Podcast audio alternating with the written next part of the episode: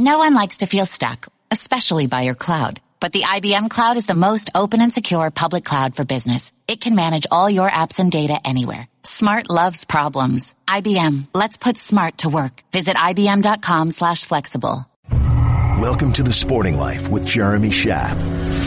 Over the next hour, Jeremy sits down with physician Peter Attia for a wide-ranging conversation about how modern athletes are defying the odds on the longevity of their careers. The Federers of the world are able to do something that I will spend the rest of my life trying to do and trying to teach. They remain completely connected. Every inch of their body is connected at all times and force is always transmitted in a perfect manner through the muscles and not the joint.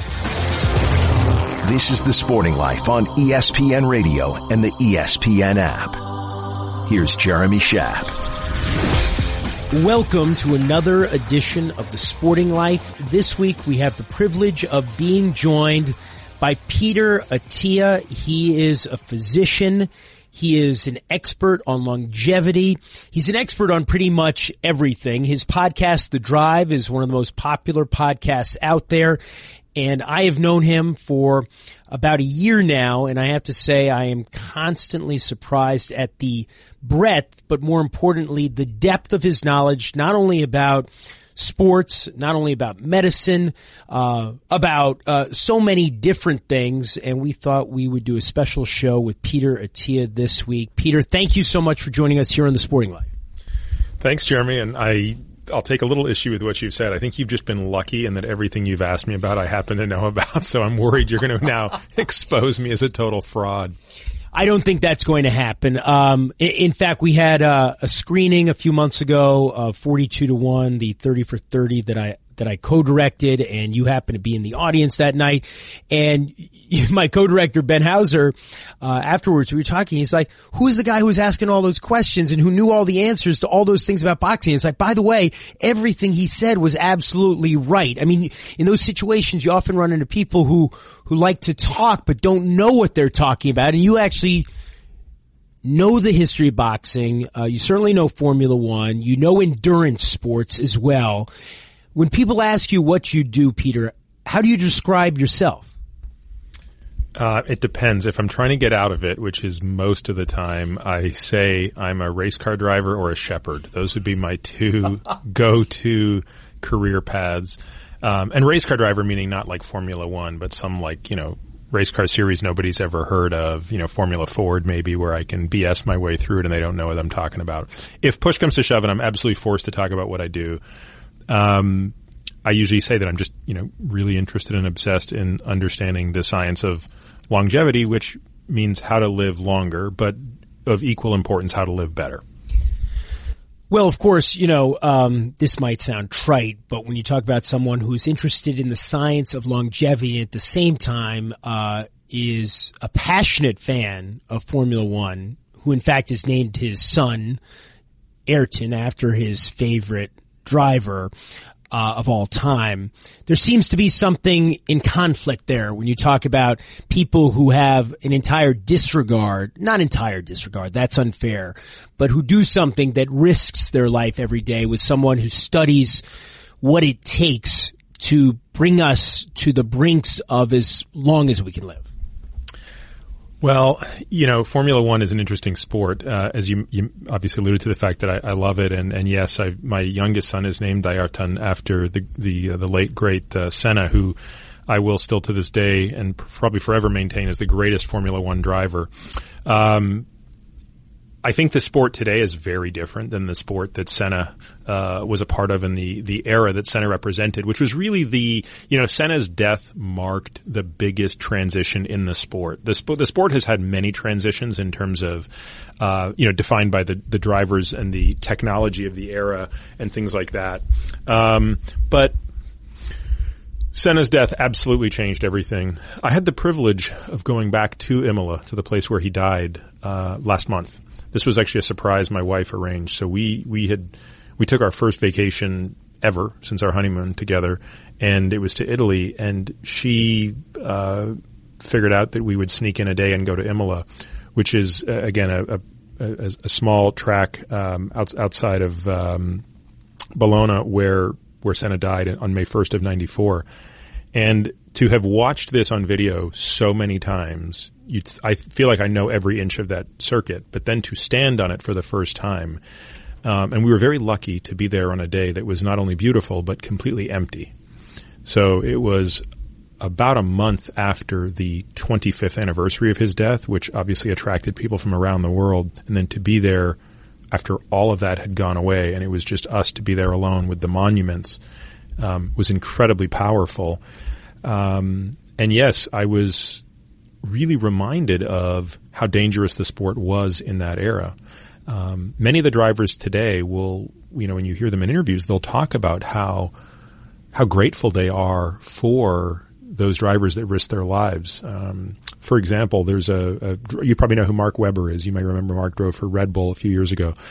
You know, Mark Webber was involved in a very famous crash that if, if you watch the crash, you just think like, how is anybody getting out of that car? And not only does he get out of the car, he doesn't have a scratch on him. what a lot of people don't realize when you see that crash is the wheels came flying off his car, but they didn't actually come near the cockpit. They had a tether on them that tethered them to the actual chassis, like within the axle.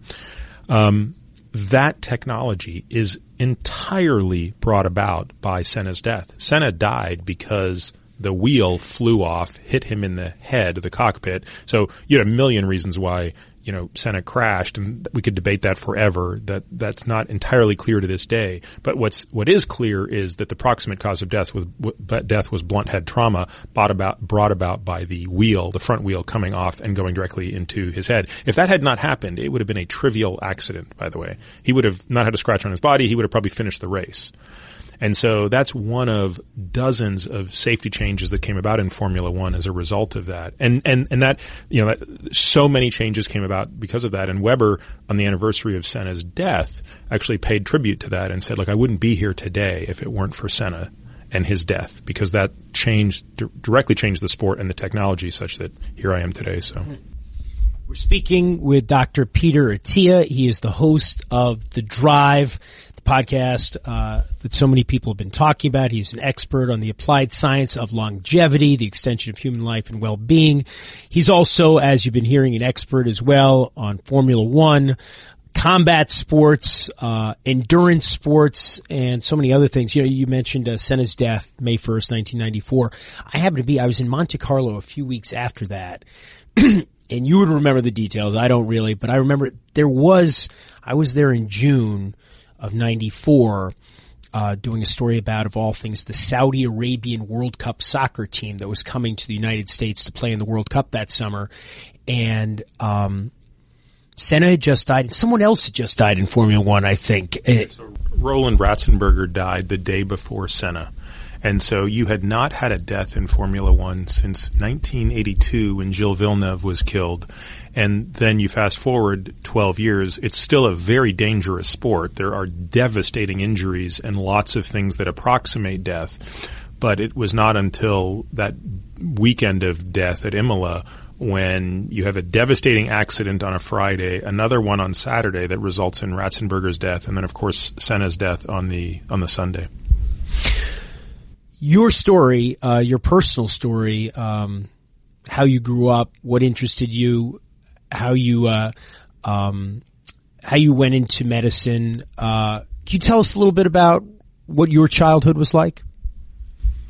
Well, I grew up in Toronto, and uh, like all kids growing up in, in Canada, of course, hockey was my, my my love. I grew up during an era when the Toronto Maple Leafs couldn't have sucked any harder. So that really, even though you went to Maple Leaf Gardens to see the Leafs play, you were only going to watch your favorite teams play, which were for for me was the Edmonton Oilers at the time. Just an unbelievable dynasty, and this would be a fun discussion. Maybe for dinner tonight, we can talk about Patriots versus Bulls versus Oilers versus Yankees. In the United States, it's easy to overlook uh, a sort of a hockey team from a part of Canada most people couldn't put on a map from the 80s, you know, but if you really stop to think about it, like Gretzky, Messier, Kurri, Anderson, Lowe, Fuhr, could all be on the ice at the same time. Let's just reflect on that for a moment, right? Like there aren't NHL all-star teams that can approximate that kind of talent when they get to pull from the entire league. And that was one team. So anyway, um, loved hockey growing up, but by about the age of 12 or 13, my interest really shifted to boxing and it almost happened overnight. I mean, I was captivated in an instant by a fight that I, we must have discussed. Did we, did we discuss Hagler Hearns when I interviewed you? I don't remember. I don't remember if Man. we did, but I mean, it was a captivating fight. There's, there's little doubt about that. Yeah. So, so the, the, the April 1985 Hagler Hearns fight, which when I guess I would have been 12, um, was a moment that made me realize there could be an interesting arbitrage in my ability because I think when you're young, you're insecure. At least I was. I mean, just incredibly insecure. Not me. so, so you're you're sort of you're. We look to sports as a way to validate our identity in some way, and of course, you want to be good at something. And you know, I was an okay goalie. I was a goalie in hockey, and and I was okay. But I think by 13, I knew I wasn't going to make it to the NHL. I think that was that was clear, right? And and again, I had the luxury of growing up in a city that produced probably more people in the NHL than any other part of the world. So at least I got to see what the best looked like. Um, you had measuring sticks in Toronto at a very young age. You could tell, hey, that guy. You know, you could tell those kids were spotted at twelve or thirteen. You knew the kids who were going to end up at the very top. That's right. Yeah, there's a funneling system in Canada where basically by the time you were thirteen or fourteen, if you're not on a path to play in Junior A um, by the time you're 16 or 17. It was still very unusual that you would get a scholarship to a U.S. school. That was not the path well taken. It was the the junior A, triple A to junior A to NHL. Anyway, um, what I saw in that fight perversely was an opportunity that I saw in myself, which is I can do something that I'm seeing this guy Marvin Hagler do on TV today. As I got, especially as I got to know more about Hagler, and he became sort of my favorite fighter of that whole era which is one, as I would go on to learn, he could train harder than anybody else. You know, a lot of fighters show up to camp and they train for six weeks and then they fight and then they kind of get out of shape. That was never Hagler. I mean, Hagler was in shape 365 days a year and camp was just to sharpen the iron. And I realized, well, I can do that. Two, he could take punishment in staggering quantities. I think Thomas Hearns would have taken the head off any other fighter on, on that day. Um, and I was like, I think I can do that. Now I didn't know that at the time, but I, my my hypothesis was I bet I could get beat up harder than anybody else. um, and so basically, I just decided like this is what I'm going to devote my life to is is trying to become the best one of these things, the best middleweight version of this. And so that was that was probably the first time in my life I really experienced a true obsession. We're speaking with Dr. Peter Attia, host of the Drive podcast, longevity expert. We were talking about growing up in Toronto as a hockey fan, a fan of the Edmonton Oilers, who had the great dynasty that won uh, all those Stanley Cups in the 1980s, with and without Wayne Gretzky. We should point out. I was at um, the clincher when they won the 84 Stanley Cup finals on, on Long Island when they ended the Islanders dynasty after four straight Stanley Cups for the Islanders from 80 through 83. I was at, was it a game seven at the Nassau Coliseum that they won? Would have been a game five if my memory serves me correctly. I think that uh, the Islanders only won one game in that series after sweeping the Oilers in four straight the previous season to win their fourth consecutive cup and then then you become uh, interested, and you don't just become interested in things; you become obsessed with things, if that's a fair way of putting it. But deeply, uh, deeply interested in in boxing after the spectacular Hagler Hearns fight in in 1985, spring of 1985, one of the most epic rounds in the history of of boxing. And it was a great year, of course, for uh, the division as well, with with Ray Leonard and Roberto Duran. Um, but Hagler, two years later, he fights Ray Leonard. Controversial fight still, April 1987, two years later. And, uh, although many people still think that he won the fight, he lost the fight to Ray Leonard, at least officially, and he never fought again. Um, what was the lesson? What was it like for you as a kid to see your boxing hero walk away at that stage? God, you know that that it's funny to think that again. In, I'm 14 years old at that time. I'm in eighth grade. I remember that fight meant so much to me. So first of all, for for reasons I still haven't fully digested, I just hated Leonard as a kid growing up.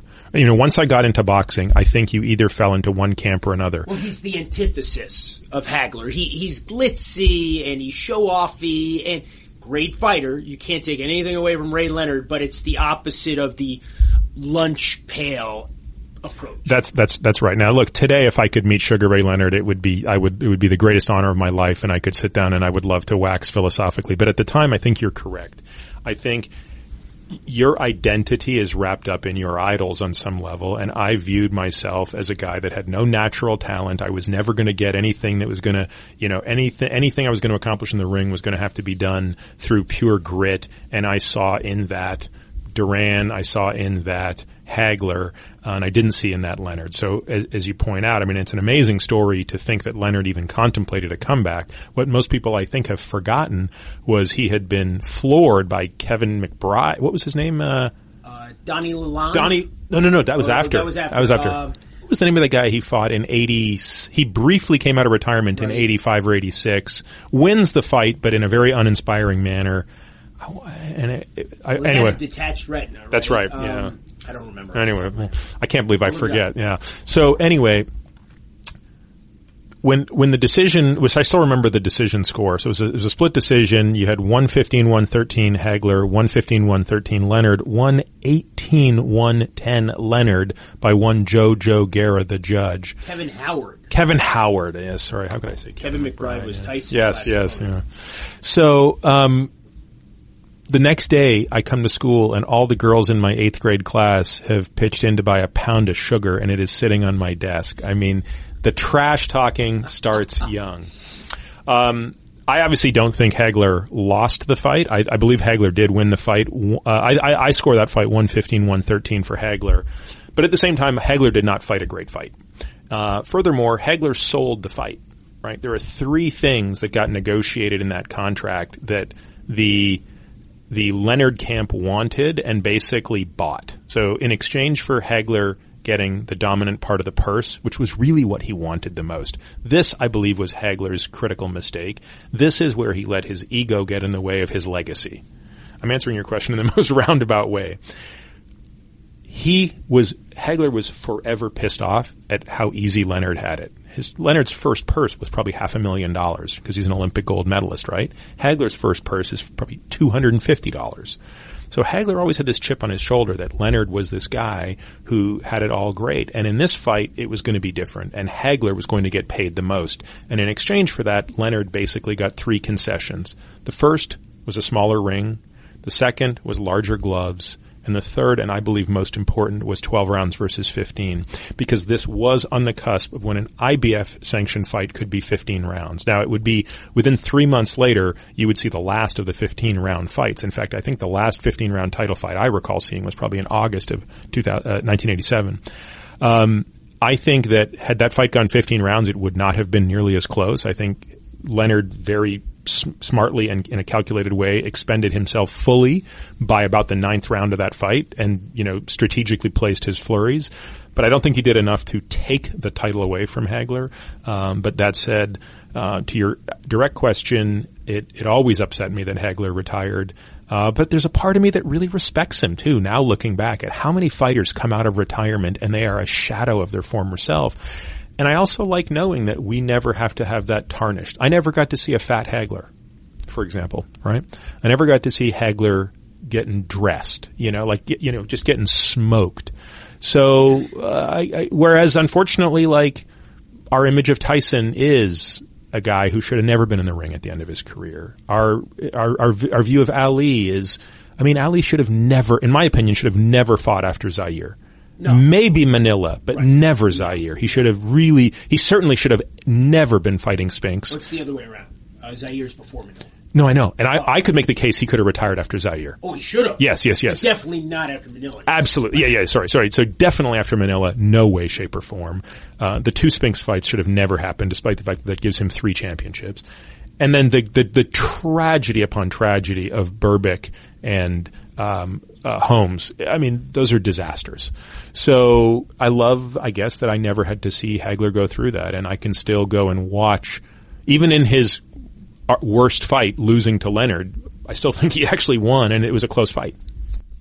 Again, we're speaking with Dr. Peter Attia, the longevity expert and the boxing expert, endurance expert, Formula One expert. Um, how far did you go as a fighter? Well, you know, in Canada, the system is different, right? We don't have a golden gloves system. And the other thing I figured out pretty quickly was um, my style was not, I was not going to go to the Olympics. Like that was very clear because as you know, Olympic boxing is a very different sport. And so I think by the time I was 17, I realized, um, I'm going to just turn professional. Um, so I, I had a trainer at the time whose son actually did go to the Olympics. So he represented Canada in, he would go on to represent Canada. Sorry, so it's a little bit out of order. He would go on to represent Canada in the Olympics at, long after I'd stopped boxing. But um, even to see him in the gym, you just knew he was playing a different sport.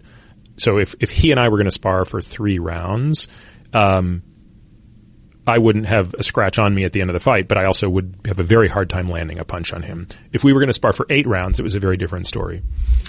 Um, so I would say that by the time I was about 18, I was at a real fork in the road where I realized I'm at the end of high school. My parents are not happy about this idea of me becoming a professional boxer. Um, and pretty soon I'm not going to be in school, so that means I'm going to become a professional. Um, at the time, I'm also debating. So at the time, I'm also doing martial arts in parallel and kickboxing. So I'm also sort of weighing the odds of boxing's a much bigger sport, but I probably have a much bigger advantage in kickboxing because I've been doing it um, at a higher level, and most kickboxers, it turns out, don't know how to box very well. And I had much better boxing skills than most kickboxers, and I could sort of have I had the same you know footwork as most of them. So anyway, to make a long story short, I have this real epiphany on the on the heels of an interaction with a teacher. So I have this amazing 12th grade math teacher who calls me in one day, and he says, "Hey Peter, I heard uh, you're not going to university," and I said, "That's right." And I'm expecting the lecture, but he doesn't. He says, you know, when I was your age, all I wanted to do was play in the NHL. And I, I completely get it. And you have to pursue your dream and don't let anybody take it away from you. And I'm thinking, I can't believe I'm hearing this. This is fantastic, right? I can finally go home and tell my parents, hey, Mr. Sparrow wants me to be a professional boxer. However, however, he says, but I want you to know that somewhere inside of you is, um, is, is someone who's got a great talent for mathematics. And I think you're going to be depriving the, the world of something you could do through that. And, and so that, that moment planted a seed that ultimately led to a year later me having this change of heart and ultimately going to college. And eventually, um, you become a physician and, and, and, and you maintain these other interests. Um, how did longevity become an area of expertise for you. You know, you're kind to say that. I don't think it's an area of expertise. I mean, I think it's a constant journey. It's an evolution. I, I, I can take credit for being obsessed with it. I just don't think it's such a broad topic. Um, I don't think anyone can be an expert in it. But when my daughter was born, by that point I was into marathon swimming. So I do, as you point out, I probably tend to obsess over things. And by that point I was several iterations later. It's not a hard observation. the Pulitzer Prize winning writer notices. Yeah. Um, so so fast forward to 2008. My obsession at the time then is marathon swimming, and my daughter's born, and it really was a turning point when I, for the first time in my life, sensed a type of joy I just hadn't experienced. You know, there's joy that comes from lots of things. There's joy that comes from achieving this professional success or, you know, swimming a channel or, you know, doing whatever it is that you set out to do. But there is anybody who's got a kid will tell you there's there's a you know you know this like there's something different that comes with seeing this kid, and I sort of realized, um, although the the the articulation of this wouldn't be crystallized for a few years, I would like to stick around a little longer than I'm probably programmed to stick around. You know, up until that point, you know, there's these stats that say if you talk to, you go into the Olympic Village the day before the Olympics start and you, you anonymously poll athletes and say, look, in exchange for winning a gold medal, would you be willing to be dead in 10 years? And, you know, I've heard the results of these polls and they're staggering, right? Like most of the athletes sure. say, absolutely, I'll happily die at 20, you know, or 37 if I can have a gold medal in the next two weeks. And I wouldn't say my attitude was that cavalier, but I'd certainly only been focused on performance and this next event, this next event. And something about Olivia's birth really made me think, hey, there's there's a life after this. And and again, like you and I have an advantage of being spectators to sport, which means we watch the short half-life of these great great athletes and you realize that even the greatest longevity within sports still represents a fraction of that person's life potentially. So I, I think that was really what made the cognitive switch. Unless, of course, you're Tom Brady and you're just going to play forever at the highest level and defy every. You know, I had the funniest image the other day of Tom Brady. There was this very famous surgeon at Johns Hopkins where I trained, and he had incredible hands. He was just a really talented technical surgeon. But I remember at one point he was getting so old that the residents used to joke that we're going to have to wheel him into the operating room and he's just going to have a head with hands. He'll do his little thing and then you'll wheel him off. And something, I was doing something yesterday and I thought of Tom Brady, who, uh, as you know, I'm a huge Patriots fan, so I realized I just alienated like probably the whole world. Yeah, yeah. 67% of the people listening to this are now turning it off. Um, but I just, I'm obsessed with Belichick and I'm obsessed with the Patriots. And I had this funny image of Brady being like 75, being wheeled on the field, like wheeled into the huddle, barking out stuff, wheeled to the line of scrimmage, and still managing to make the pass. And no one at this point can say that you're going to be wrong about that. We're speaking with Dr. Peter Attia. His podcast, which is a very popular one, is The Drive, covers a lot of, I don't know, is wellness kind of an ugly word, uh, these days, but, uh, all kinds of issues about, um, uh, physical health, mental health, endurance. I was listening recently to uh, one of your shows, and you were talking about um, dementia and dementia prevention, and, and, it got so deep so fast. And, and you do a good job of it. You're not talking down to people, no whatever, but you make it uh, understandable to people. How do you manage? Um, how do you manage to stay up to date on so many different health issues? It's a hundred percent uh, the result of having a research team. So I have a pretty large clinical team that helps me, you know, actually take care of patients, and I have a, probably a larger research team. So I have a team of analysts. So Bob Kaplan, who you probably would, if you've watched any of the Ask Me Anything segments, Bob is the one that, and he and I sit there and sort of banter back and forth. So he's kind of my sidekick or I'm his sidekick, depending on how you look at it. And under Bob, there is a team of five or six other analysts. And they have effectively become my peripheral or auxiliary brains.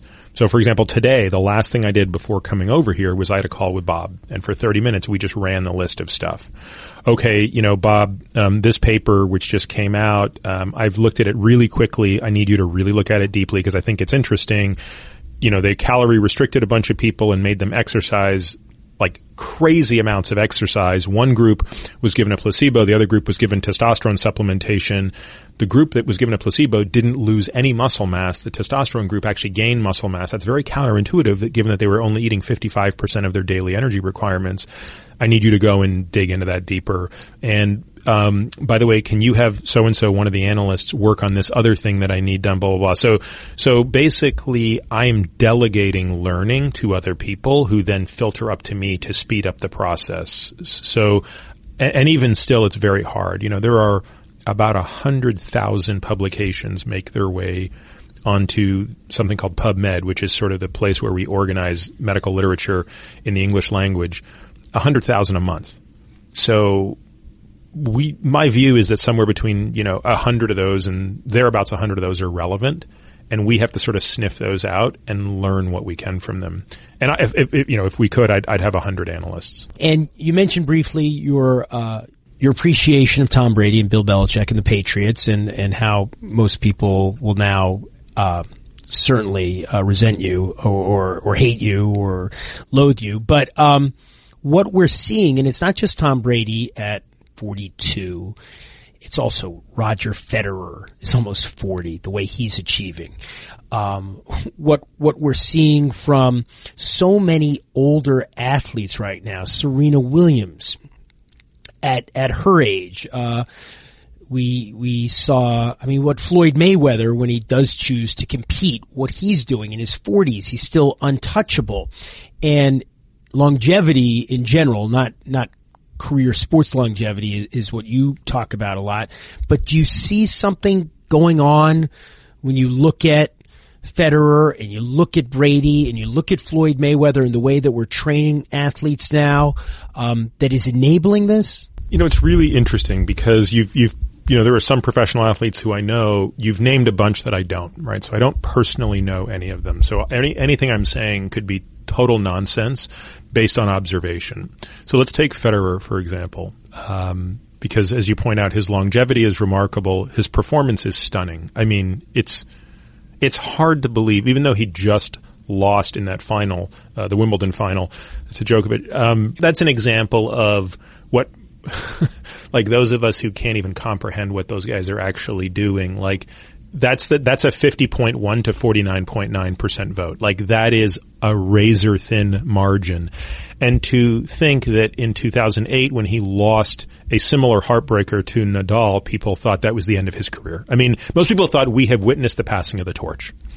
Um, Understandably. Yes. Yes, absolutely. Now, what I can tell you just as a, as a student of biomechanics, and one who wants to understand how to preserve our body function is either naturally or through some very deliberate training.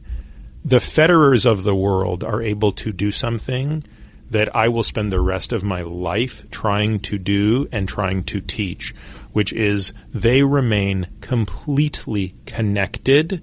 Every inch of their body is connected at all times, and force is always transmitted in a perfect manner through the muscles and not the joints. That's, I'm oversimplifying a little bit, but um, without getting too technical on the terminology around this, anytime you exert a force on the outside world, that force is ex- is being exerted back on you. Okay, so so when when Usain Bolt runs, the reason Usain Bolt runs faster than anyone in the history of running is his mass, his uh, force to weight ratio exceeds anyone at the force that, that he is hitting the ground. So the force that Usain Bolt hits the ground is the same force that's hitting him up. The force that's hitting him up is allowing him to stay in the air longer, so he travels further per stride.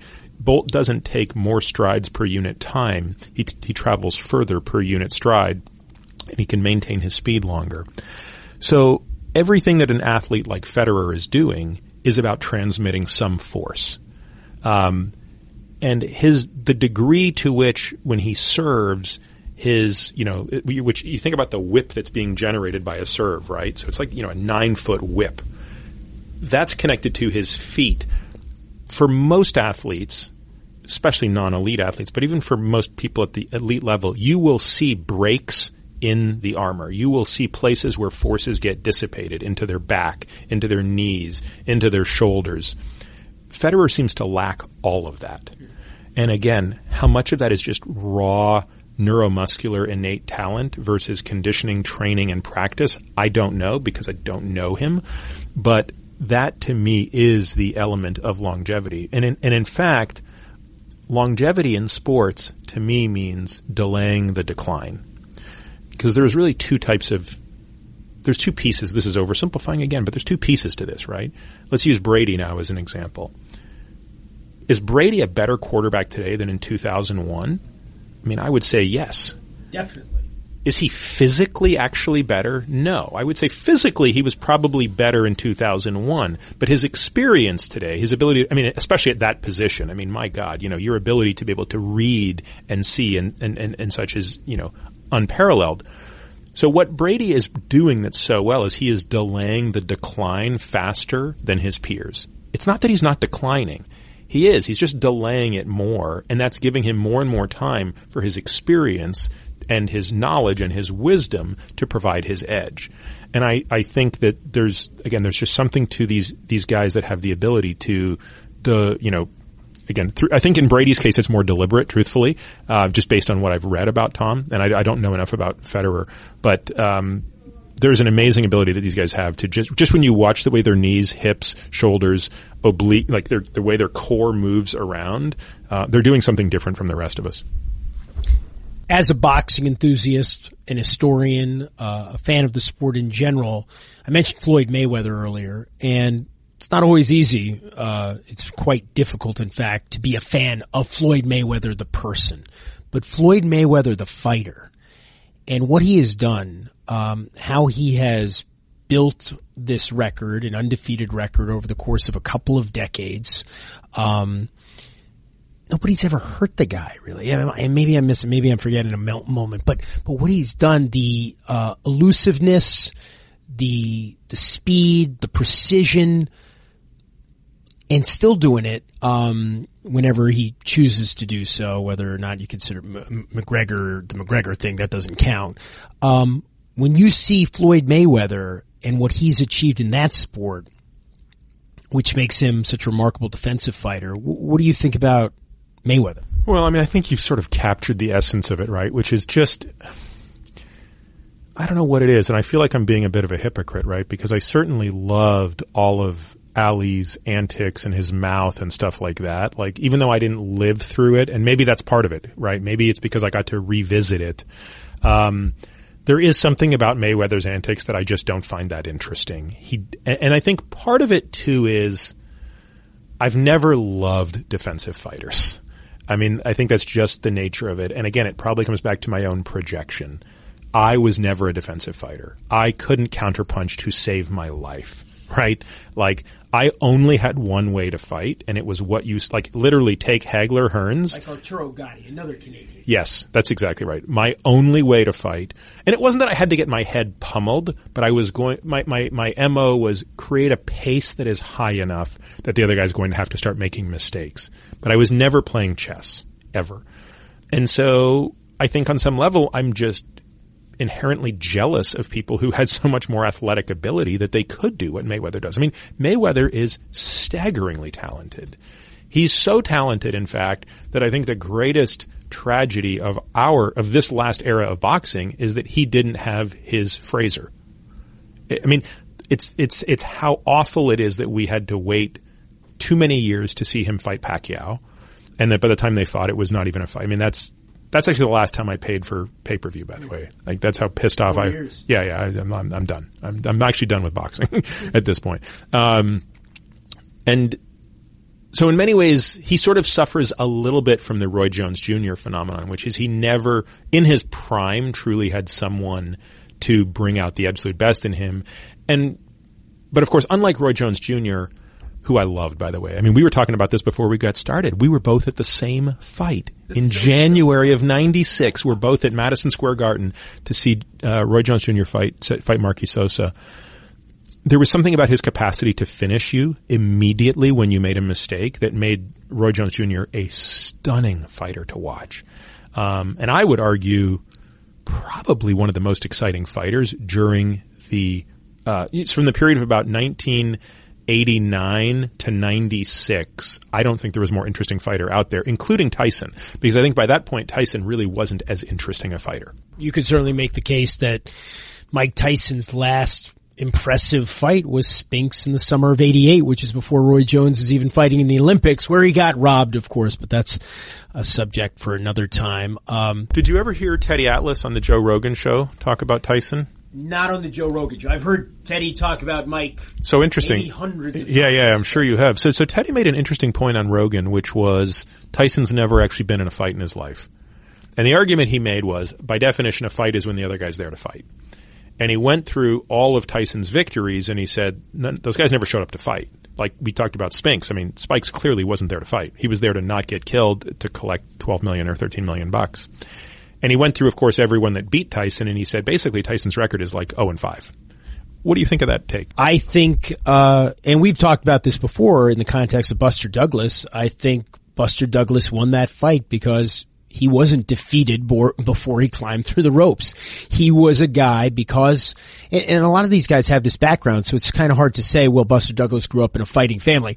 Michael Spinks' brother was the heavyweight champion of the world too. So, but Buster Douglas grew up with a father who was a fighter, uh, and tough. He grew up with brothers who were fighters and tough. The idea of being scared by anyone, uh, just didn't register for Buster Douglas and the physical difference as well. Six foot four as opposed to five foot ten, uh, 230 pounds as opposed to 218 pounds. And I think in some ways, I, I think that's a fair. Teddy knows more than I do. A fair way to analyze it. That um, against Buster Douglas in Tokyo in 1990, he found somebody finally who wasn't defeated before the fight started. Yeah, I mean, of all the people to defeat Tyson, nothing is more impressive than Douglas. Which you know, we we had a the great privilege of talking about that when when when we, when you and I spoke on the on the drive. Um, and I've gone back and watched that 30 for 30 a couple more times. I mean, it's, it's, it, it is a beautiful story and it, it's, I'm so glad you did it because it would be easy to forget that story given that it occurred and then he immediately loses to Holyfield. It's easy to relegate him as a footnote to history, but, but that was anything but a footnote. I'm very grateful and, and, I'm looking forward to it. Buster's having a 30th anniversary celebration. They're having one for him in Columbus in February. The 30th anniversary is coming up, and, and I'm going to be um, playing a role in that. And uh, I always love that story. And what he did, somebody had to be first. We're speaking with Dr. Peter Attia. He is the host of The Drive, and as you have been hearing, he is a polymath, uh, eclectic interest. And before we let you go, we could go on forever. One thing that's always fascinated me as a fan of Olympic sports, having covered a lot of Olympics, um, and like many people uh, who who follow endurance sports, what's happened in the marathon in the last few years, just how amazing it is, and the idea of a two-hour milestone. Somebody, it's I guess it's got to happen when you think about somebody breaking breaking the mar- uh, the two-hour mark of the marathon. You know, 65 years after Bannister broke the four minute mile. What does it signify? Well, have you read Alex Hutchinson's book, um, Endure? No. So it's a great, it's a great book, and I actually hope to have Alex on the podcast at some point to explore this topic. He, he, he does, I think, a great job exploring this and other feats of human endurance. Um, uh, he's also a fellow Canadian, and I don't know him, even though we were in college at the same time. But my friends who ran cross country competed against him. Um, I think there is an element of the Bannister-esque part of this in the sense that there's a there's just a there's a mental barrier there a little bit. But that said, I also think there is this is physiologically at a different level. Um,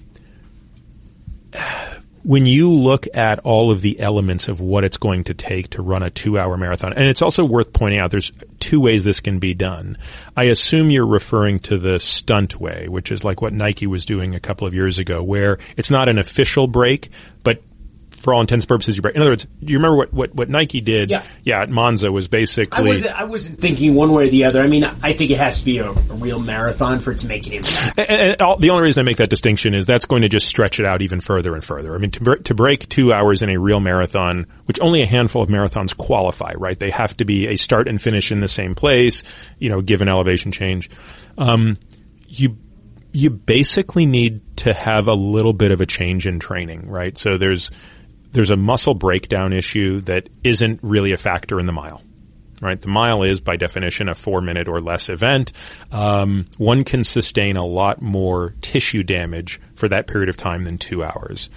Um, secondly, heating and ventilation becomes an issue, right? Again, uh, for the mile, you're only asking the system to do cooling for a, for a period of time that's you know much shorter um, nutrition starts to matter. Fuel partitioning starts to matter. Obviously, the mile you don't have to consume water, food, or anything. At the marathon level, hydration is going to start to matter, and you start to run up against issues like how much can you absorb this nutrient or water? How much can you optimize cellular respiration? These things like that. I believe this will be broken. I do not believe this is like some impossible barrier. That just strikes me as illogical and that's a complete fallacy. That's like, you know, it's a construct of how we created time, basically. But I don't see it just happening out of the gate. You know, I don't know that, but, but like, I'd be wrong. Like maybe someone like, maybe the equivalent of Usain Bolt comes along. Because if you really think about what Usain Bolt did to sprinting, let's put that in perspective for a second. When Ben Johnson in Seoul, Korea runs a 979, many people thought 9-7 is about the limit clean. Right. Like you just why wouldn't they? Yeah. You're not going because if you analyzed his race, the number of strides, the duration, etc. You, you, sort of I remember reading all of these analyses that from really smart smart physiologists that said that's as fast as it's getting. Well, I mean, Usain Bolt made a mockery of all of that by changing the game, which was Imagine you had a guy that could take a stride at the same frequency as everybody else, but could go whatever six inches further. Well, and who's seven inches taller than Ben Johnson. That's right. Another so, Canadian. Yes. So, why could we see that in marathon? Again, it won't look the same because again, weight is going to matter so much in the marathon. But it's it's not it's not just weight; it's power to weight ratio. Um, so, I don't know. I, we're going to see it, and I think we'll see it in our lifetime. Um, but I but I think a few kinks have to be worked out, and a lot of them have to do with that kind of stuff we just discussed. I said one last thing, but I didn't really mean it. it, it you know, I know people run marathons. Uh, I, I was a jogger for a long time. You know, I think I did, I did one half marathon. It almost killed me. So I, I'm not, you know, uh, an expert in terms of participation, but is running like that, you know, the people who run two marathons a year, run a hundred miles a month, is that good for you? It's all relative to what the alternative is. If the alternative is sitting on a couch yes, it is absolutely good for you. If the alternative is putting together a laser sharp program that is geared towards maximizing your longevity, no. I think there are better things that you can do. And I think there are basically two main things that have to be considered as far as the damage that one can do from excessive exercise. And, and again, when you say this stuff, you automatically upset a bunch of people who immediately think that you're saying the alternative is sit on the couch. Absolutely not. So to be clear, you'd be better off running yourself to death than sitting on the couch. Um, matter of speaking. But when you consider the long-term orthopedic consequences that most people experience from hyper endurance activities because they aren't doing these things correctly. Remember, it's very different when Meb runs a marathon than when you or I run a marathon. A little more I mean, efficient. well, I mean, I, you know, I, I know Meb and we live in San Diego and I used to train on my bike at the same place Meb would run. So I, like, I have the luxury of having spent hours watching Meb run. I mean, he literally looks like what God must have had in mind when God decided, I'll let these things, I'll let these creatures run. Like it just looks beautiful. And that's not true of every elite runner, but it, of some of them it is. And so, um, when you're pounding your knees and your hips, um, you have to ask the question: What's what does this look like when I'm 70 years old? The second thing, James O'Keefe, a cardiologist, um, has done a lot of work on this. Is uh, a lot of hyperendurance causes damage to the heart, and it's not the damage most people think of. So when most people think of heart disease and damage to the heart, you know, in a Western society, they think of atherosclerosis, which is sort of this arterial disease. Um, that's not what the people who are hyper exercising are typically dying of. They're getting sort of a scarring and fibrosis in the heart, and also they're getting damage to the electrical system. So the electrical system of the heart, it, picture a set of wires running through the muscle. As that muscle stretches constantly, which is what it has to do to accommodate that amount of exertion, you start to permanently stretch out the electrical system. And so even in my practice, I've already seen three young athletes need uh, ablations for atrial fibrillation. So, so I do think that the optimal thing for longevity is actually not long distance ultra duration exercise.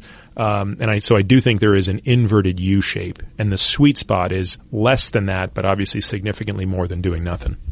Well, as someone who's about to turn 50, uh, you know, I, I, I appreciate, um, all the work you've done trying to make this stuff, uh, understandable for the masses, people like me, and uh, our conversations about all these different topics. Dr. Peter Attia, who we've been hearing from for the last hour, is an expert on so many things. He is the host of The Drive, which I highly recommend, one of the truly worthwhile podcasts out there in the sea of podcasts.